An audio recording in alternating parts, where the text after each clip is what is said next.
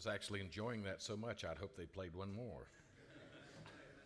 Would you stand with me as we hear God's word this morning?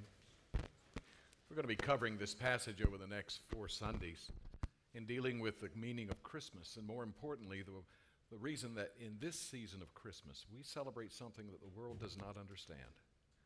But you do. And because you do, you have a reason to celebrate and rejoice.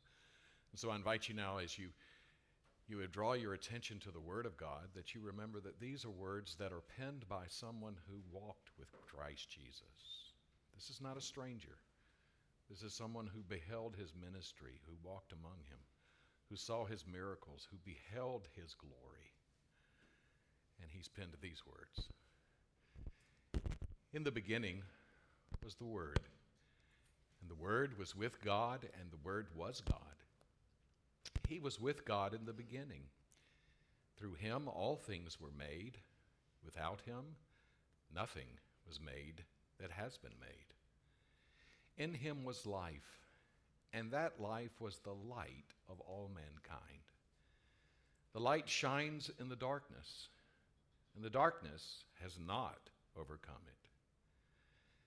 There was a man sent from God whose name was John. He came as a witness to testify concerning that light, so that through him he might, all might believe. He himself was not the light he came only as a witness to the light, the true light that gives light to everyone. Uh, to everyone was coming into the world. He was in the world, and though the world was made through him, the world did not recognize him. He came to those which was his own, but his own did not receive him. Yet to all who did receive him, to those who believe in his name, he gave the right to become children of God. Children born not of natural descent, nor of human decision or a husband's will, but, but born of God. And the Word became flesh and made his dwelling among us. We have seen his glory, the glory of the one and only Son who came from the Father full of grace and truth. John testified concerning him. He cried out, saying, This is the one I spoke about when I said, He who comes after me has surpassed me because he was before me. And out of his fullness we have all received grace in place of grace already given. For the law was given through Moses, grace and truth came through Jesus Christ. No one has ever seen God but the one and only Son, who is himself God as in, and is in closest relationship with the Father, has made him known. This is the Word of God. You may be seated. Is there something I'm doing wrong? No, we're good. It's my beard. It's tickling it, right? Um, one of the things that's really uh, uh, amazing to me in this time of year is how so often uh, the Christian, the, the, Christian faith, is one of those things that uh, is really being challenged in our day, but particularly during the seasons of Easter and Christmas. So it's not surprising when you go into a grocery store, you will see articles or magazines that ask the question, "Who is this man?" And, and in this season, we have now Life magazine coming out with a publication called Who Do You Say I Am? Jesus. Uh, I haven't read through the magazine itself. I think uh, in many ways it was trying to be a fair treatment of a synopsis of the Christian faith. I don't think it's a hatchet job. But it does remind me that the season we are in now, the season of Advent, is a time where you and I really need to ask some serious questions. And one of the serious questions is why do we believe in Jesus? because the world wants to know still. There were many who have come before us who don't. They see him as an impostor or as a charlatan or, or someone who was, who was simply leading a, a good endeavor. And it's just another religion that we practice like every other religion of the world. The problem with that kind of thinking about Christianity is it doesn't do it justice. And for those of you who might be here who are not Christians and you don't honestly investigate the claims of Christ, you can only, you can only blame yourself for your ignorance. Because, in all honesty, there is plenty of evidence that you could look at and say to yourself, I can make a judgment, and that judgment's based upon what I have discovered. There have been many people who have approached Christianity with great hesitation or with complete unbelief, and they have come away believing. One of the most modern examples is a man named Lee Strobel. Have you heard of him? He worked for the New York Times. He was a, a, journalist, he was a skeptic, and so as he began to think about Christianity, it came home that something he had to face because his wife was converted to Christian faith. And he thought his marriage was over. And the most amazing story comes in how he, through his keen investigative mind, wanted to disprove the Christian claim. And in so doing, he became a believer. This morning, one of the things that I want to point out to you who do believe is that we do not believe fairy tales or cleverly devised stories. We are we are really talking about something that, trans, that transcends our understanding, but that doesn't necessarily mean it's not true. We're talking about the birth of the Son of God. Now, for those who are Jewish, that's a complete insult because there's this firm conviction that God could never be a man. The same is true for the Muslim. For anyone in those groups to believe that God became human is completely an anathema of the, what they believe to be the truth. But John records for us something quite amazing. He says that this Jesus, this Jesus is the living God present among us. I don't know if that insults you. I hope it doesn't. I hope it challenges you to think clearly and deeply about what it is that Christ claims for himself because, in the words of Josh McDowell, who wrote the book More Than a Carpenter, Jesus can only be one of three people. In all the claims he made, he can only be either a liar, a lunatic, or the Messiah he claims to be. Those are the choices. And throughout the ages, men and women like you and me have made decisions as to one of those categories that we have placed Jesus. This morning, I want to talk with you a little bit about what does it mean to live the Christian life in our culture because we're seeing a shift in our culture in such ways that you and I as believers need to realize that that in our faith as we live it out in our culture people are looking at you and they're asking why do you believe in Jesus? And so this morning as we start this series one of the things I'd like to do is talk about the importance of the scriptures and why it is that scriptures are the only thing that we can use to, to support and encourage and build up our faith in what it is that we believe during this season, and to pass that on to our children and grandchildren as well. So let me start by telling you a story, a fishing story. Don't you love fishing stories? In South Carolina, when we would go fishing in Black Creek, we would use a flat bottom boat. It was thinner than a John boat by half.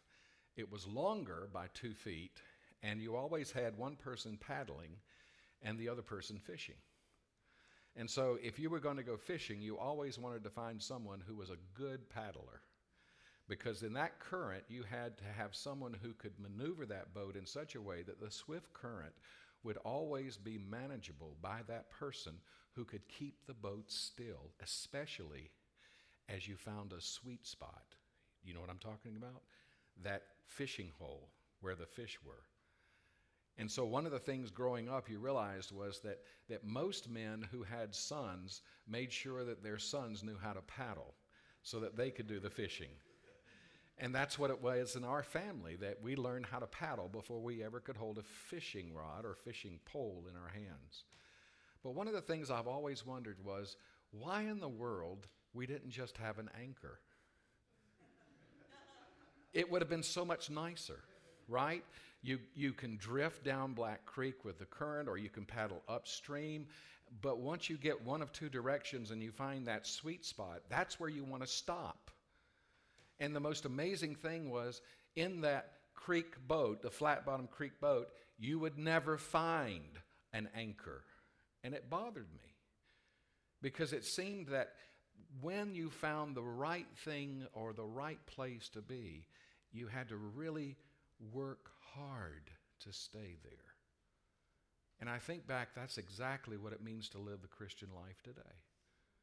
It takes a lot of effort to represent our faith to this world.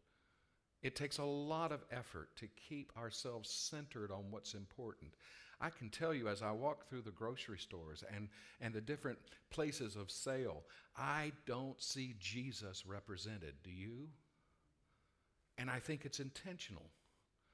I think it's intentional because Christmas for our culture is a time of joy and celebration and drinking and partying, but it's just to have fun because they want to drown out the sorrows of the world was at a party this past month, and as I was at that party, I met some people who I just loved and came to love deeply, but I knew they were not of the faith of Christ.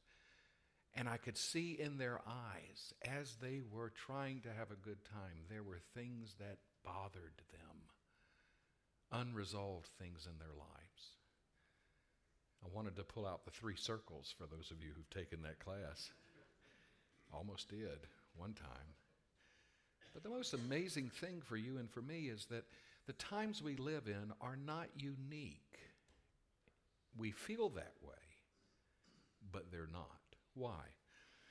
When John wrote his gospel, one of the things that he talks about is how he was living in a time when the culture of his day was in great confusion.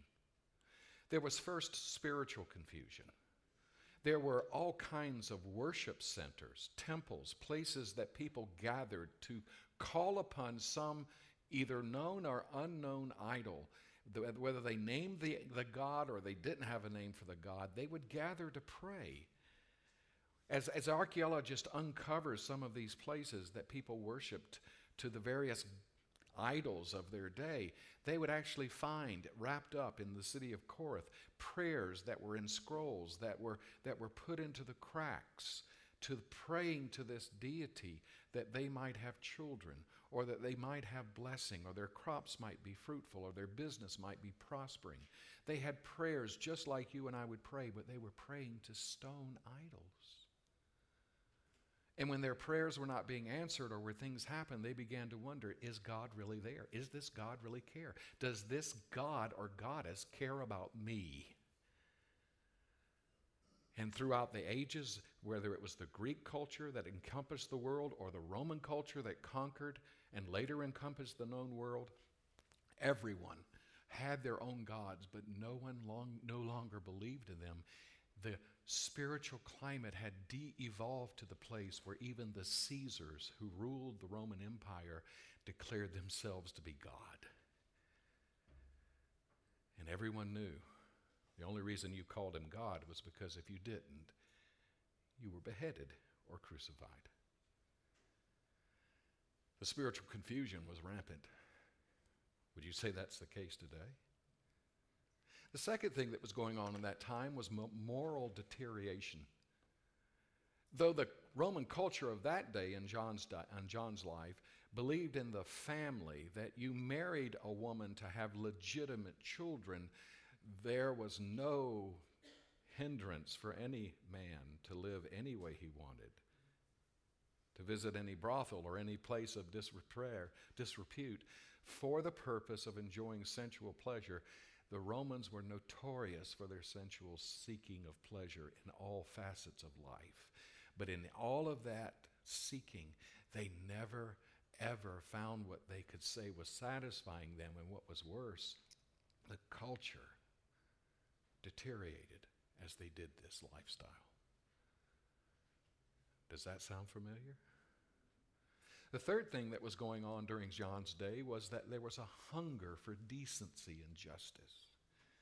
That there were people who were seeing what was happening around them, and they, they inside of their heart knew that this was not the way life was supposed to be, but they had no answer because there was spiritual confusion. Who do we look to for what is true, what is right?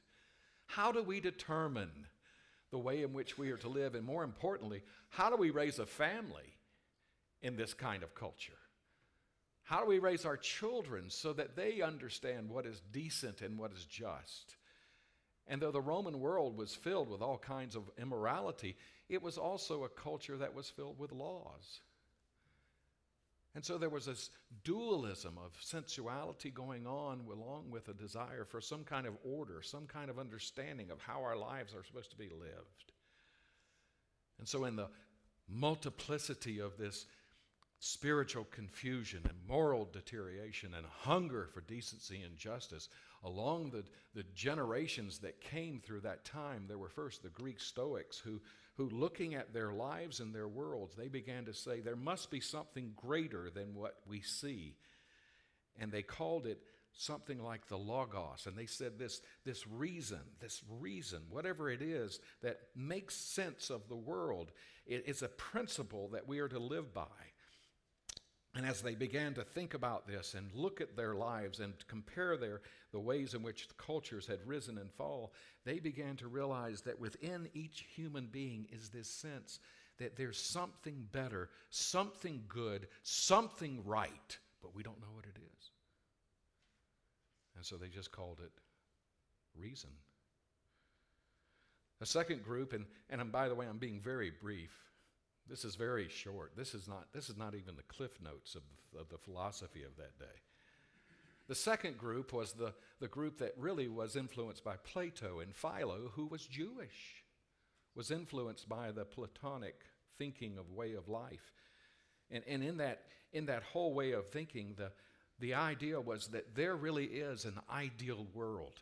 There is someplace, somewhere, kind of sounds like a song from a Disney movie. Someplace, somewhere that's beautiful, that's wonderful, that, that has, has a life where it makes sense, that things are not like they are in this life.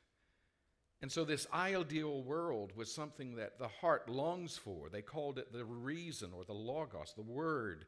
And they, they look for trying to understand what this ideal world would be like living in a what they term to be a real world, meaning the real world as it is now, which is only a copy, a vague copy of what the ideal world is. I remember watching MTV in my younger years. I, I hate to admit that to you. Um, but I remember when the program came out, The Real World. You remember that? And I thought to myself, okay, this is going to be the real world. This was, this was when our culture moved to the entertainment of reality TV. Remember that? Reality TV. And so the real world started out with what? They took these bunch of hormone induced teenagers and put them all in a place with no boundaries. They all lived together. They shared the same bathroom. They, they, they basically lived without blinders or boundaries. And they said, This is the real world. And of course, what were they wanting? They wanted conflict so they could televise on TV. Now, that's always kind of made me question what's going on in our world because when you look at our media, everything is about drama, isn't it? You can't watch a TV program without a conflict and drama. We're drawn to it like a moth to the flame. But we're also people who recognize we don't want to have the drama in our lives. We love being entertained by the drama in someone else's life, right? And there's the dissonance.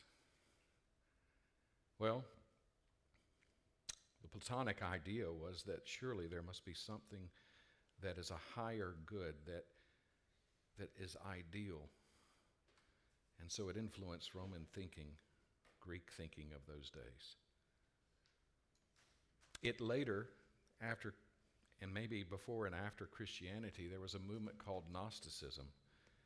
It was something the church fought against in that day because it was a false teaching that talked about the idea from the philosophers that the flesh is evil, the world is evil, the spirit is good. And so there were Epicureans. They were the people who said, well, if that's true, then eat, drink, and be merry because what? Tomorrow you die. And you see that in our culture today, don't you?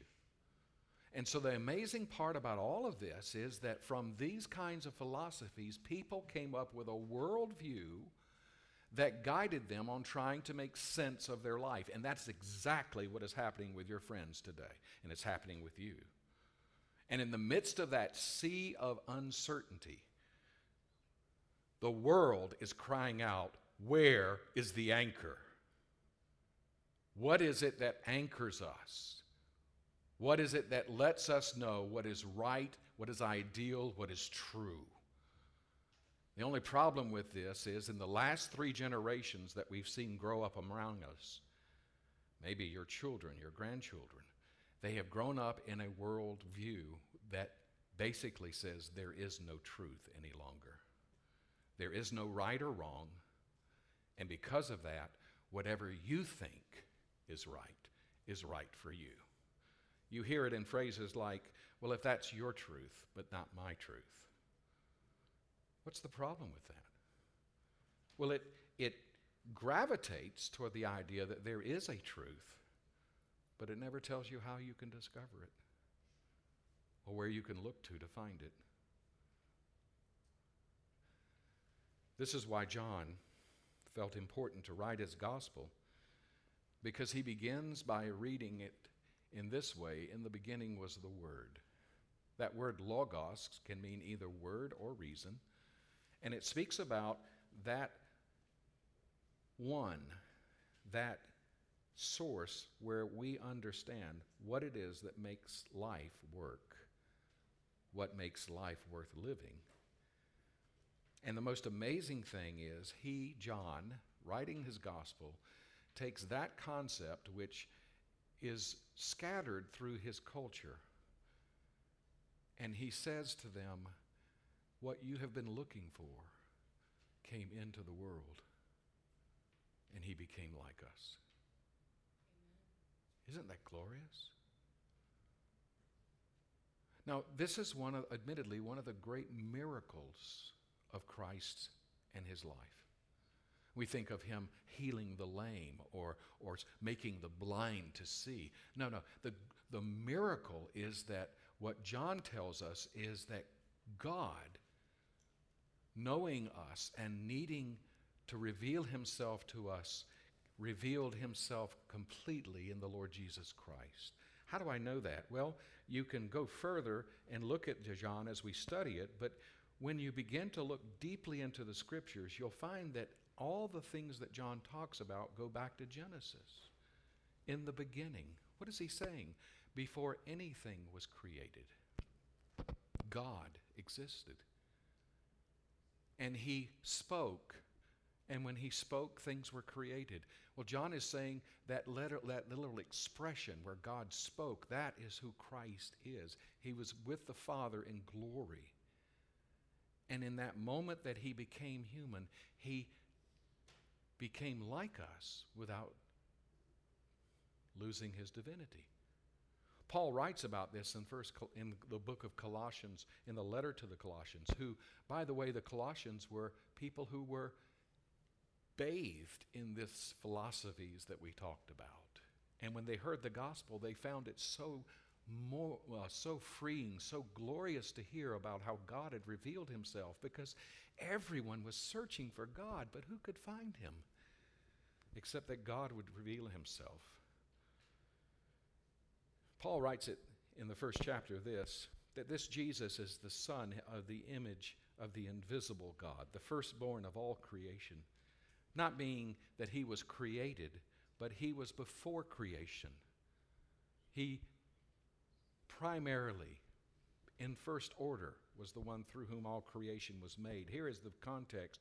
For in him all things were created, things in heaven, things on earth, visible and invisible, whether thrones or powers or rulers or authorities, all things have been created through him and for him. He is before all things, and in him all things hold together. I'm not a scientist. I'm not a person who goes back and tries to think deeply about the cosmos or even, even the biology that, that is now being taught in schools. But one of the things I remember, especially in chemistry, was how we were talking about in those days which may have been when the dinosaurs ruled, uh, in those days, that when you looked at the atom, there was a nucleus and electrons that went around the atom. This was the theory of how matter exists. The one thing they could not tell us, and still do not know to this day, is how does that atom stay together? If the electrons are negatively charged and the nucleus is, is positively charged, and the electrons circle the neutron like the planets circle the Earth, then how does the human body possibly continue to exist? Well, Paul says that Jesus is the one who holds all creation together. Why? Because he is God. The most astounding thing is this the baby that was born in the manger was not some prophet, he wasn't some good teacher. I mean, I've always thought that was a cop out to call Jesus a good teacher, by the way. Do you know why? He couldn't be a good teacher if he lied about who he is. When John writes this, he wants us to understand that what we celebrate in Christmas is that in Jesus Christ, God has taken away the mystery of who He is because He has revealed Himself through His Son, Jesus. And that Son, Jesus, is the very expression that was in the creation of the world where God said, and it was so. God spoke, and it was so. Jesus was through the was, Jesus was the one through whom creation was made. He was cre- he was the one who not only created it, he was created for him. And the most amazing part of the scriptures is it says that he left that divinity and became like us in every way except without sin.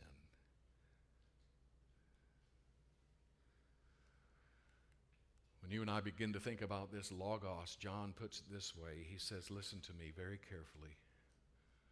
That ideal of whatever is good in your heart, that there's something better, there's something true, there's something right, and you know it's elusive, it, it it's not something humanity has been able to grasp and hold on to. That idea is a person, and his name is Jesus. He existed eternally before time and space. He says, secondly, he was with God. I, I, know that some of you may have been approached by people called Jehovah's Witnesses. Have you been talking with them? They use what is called the New Translation Bible. It's a horrible translation of the original Greek and Hebrew. It is not a translation because in their translation it reads, In the beginning was the Word, and the Word was with God, and the Word was a God. That's not what it says. The, the Greek literally speaks about the fact that this person, Jesus, who is the one through whom all things were created, was distinct from God the Father, but was also God at the same time. And more importantly, John says, this Jesus is God. It is God. And so, as you, uh, as a Christian, when you think about walking before people who don't believe, when you think about the people in our world who are going to parties and wrapping presents and, and decorating their homes, they are they're really looking for who? God. They're looking for the one who can make sense of their life. They're looking for the one who can help them understand why their lives are broken and how they can find solutions. And John says the, the thing or the ideal or what they really long for, and they don't know it, is Jesus. That changes the whole way you look at people, doesn't it? Was walking through the, the grocery store this past week, and as I was walking, I was looking at people and wondering to myself, I, I wonder if they've come to know the love of Christ. That God so loved the world that he gave his only begotten Son, that whosoever believeth in him would not perish, but have everlasting life. Do you know that John later in the gospel says this is eternal life? That you come to know the one true God and the one he has sent. This is the joy of Christmas. It's not in the gifts we receive. It's not really in the food we eat. It's not in the decorations we set out. The real joy of Christmas is coming to know the forgiveness that God gives through Jesus Christ and rejoicing in Him. Because as we'll find out later in this passage, God did not come because we were good people or because we were born in the right family or because we were Presbyterians. God, God came because he knew our sin. And he knew that we would never be able to deliver ourselves from the penalty we deserved as we would stand before God in the day of judgment. Never. Because of his great love, he sent Christ to you. Wouldn't it be wonderful this Christmas if you could rediscover who this Jesus really is? How much he really loves you? And the fact that Advent we celebrate not that he came as a child only, but that he promised he will come again. And let me tell you, when he comes again, there will not be a war in Gaza or Ukraine there will no longer be a war in our hearts with our families. And most amazingly, you will be finally delivered from the war in your own heart where you feel the duplicity in your struggle with sin. Because what he's done through the cross is redeemed you and cleansed you so that now you can have a relationship with God the Father. But when he comes again, he will remove evil once and for all from the world.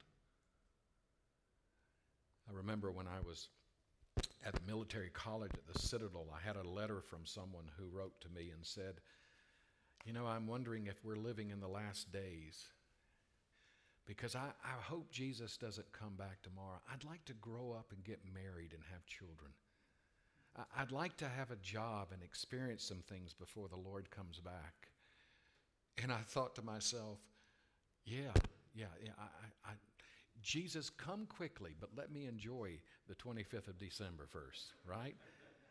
Jesus, come quickly, but uh, let me make sure I get that promotion and I'm able to buy that boat or that truck or that tractor or whatever I want to get just b- before you come, Lord. As if those things would be better than being delivered from evil?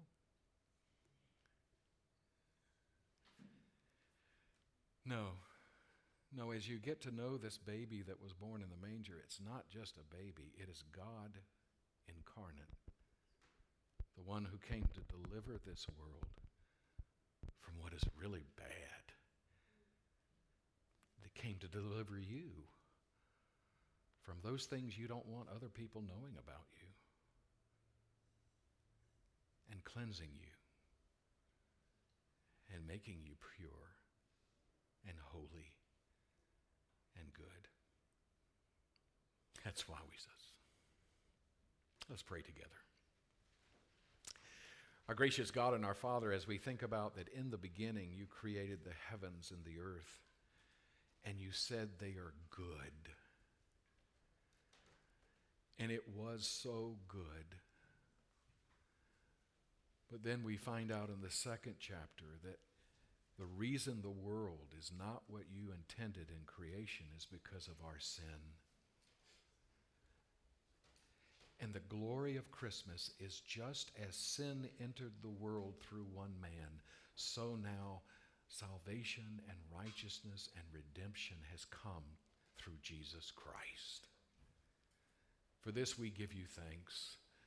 Stir our hearts to look deeply into this time of season that we might know that truth, that one, that person, Jesus, who has revealed God the Father to us, who has now been raised from the dead, ascended into heaven, and sits on the right hand of God the Father.